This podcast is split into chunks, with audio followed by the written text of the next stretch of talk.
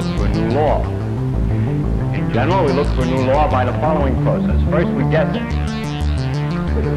Then we com- no, don't laugh, that's really true. Then we compute the consequences of the guess to see what, if this is right, if this law that we guess is right, we see what it would imply, and then we compare those computation results to nature, or we say compared to experiment or experience, compare it directly with observation to see if it, if it works.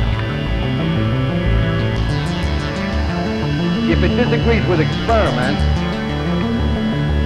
it's wrong. And that simple statement is the key to science. It doesn't make a difference how beautiful your guess is. It doesn't make a difference how smart you are who made the guess or what his name is. If it disagrees with experiment, it's wrong. That's all there is to it.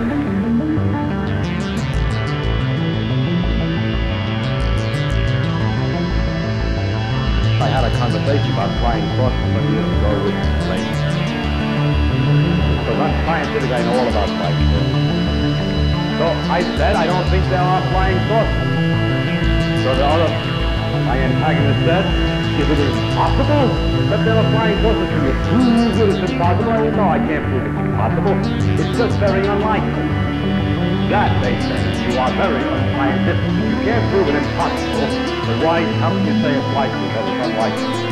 That's the way, that is scientific. It is scientific only to say what's more likely and less likely, and not to be proving all the time impossible. To define what I mean, I finally said to him, listen, I mean that from my knowledge of the world that I see around I think that it is much more likely that the reports of flying saucers are the result of the known irrational characteristics of terrestrial intelligence rather than the unknown rational efforts of extraterrestrial intelligence.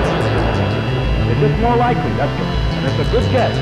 And we always try to guess the most likely explanation, keeping in the back of the mind the fact that if it doesn't work, then we must discuss the other possibilities. We're back in a new Discovery Channel documentary. Astrophysicist Stephen Hawking said that communicating with aliens could be a threat to Earth. Hawking says it's likely that alien life exists and that a visit from extraterrestrials might be similar to Columbus's arrival in the Americas. In other words, didn't turn out too well for Native Americans. The search for aliens is on. Russian billionaire Yuri Milner is spending $100 million to fund a new search for extraterrestrial life. The entrepreneur announced the initiative called Breakthrough Listen at a news conference in London.